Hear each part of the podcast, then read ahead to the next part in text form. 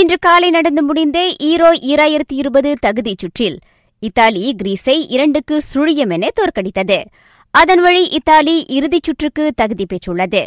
மற்றொரு ஆட்டத்தில் ஸ்பெயின் ஒன்றுக்கு ஒன்று என நோர்வேயுடன் சமநிலை கண்டது. அவ்வாட்டத்தில் ஸ்பெயின் வீரர் செர்ஜியோ ராமோஸ் அவ்வணி சார்பில் நூற்று அறுபத்தி எட்டாவது முறையாக களமிறங்கினார். மேலும் சில ஆட்டங்களில் டென்மார்க் ஒன்று சுவிட்சர்லாந்து சுழியம். ருமானியா இரண்டு ஃபேரோ ஐலண்ட் சுழியம். ஸ்வீடன் நான்கு மல்தா சுழியம். அயர்லாந்து நாற்பத்தி ஏழுக்கு ஐந்து என சமோவாவை வீழ்த்தி உலகக்கிண்ண ரக்பி போட்டியின் காலிறுதிக்கு முன்னேறியுள்ளது. இன்று பிற்பகல் மணி ஒன்று நாற்பத்து ஐந்துக்கு நடைபெறும் ஆட்டத்தில் அமெரிக்கா தோங்காவையும் வேல்ஸ் உருகுவாயையும் சந்திக்கின்றன.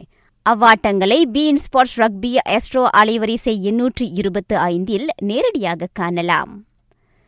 அடுத்த மாதம் ஈராயிரத்து இருபது உலகக்கிண்ண தகுதிச் சுற்று ஆட்டத்தில் தாய்லாந்தை சந்திக்கும் மலேசிய அணியில் பேரளவிலான மாற்றங்கள் செய்யப்படாது. ஹரிமா மலாயா பயிற்றுனர் தன் செங்ஹோ அவ்வாறு தெரிவித்துள்ளார். இருபத்தோரு வயதுக்கு கீழ்ப்பட்டவர்களுக்கான ஜோஹர் சுல்தான் கிண்ண அனைத்துலக ஹாக்கி போட்டியில் மலேசியா இந்தியாவிடம் இரண்டுக்கு நான்கு என தோல்வி கண்டது.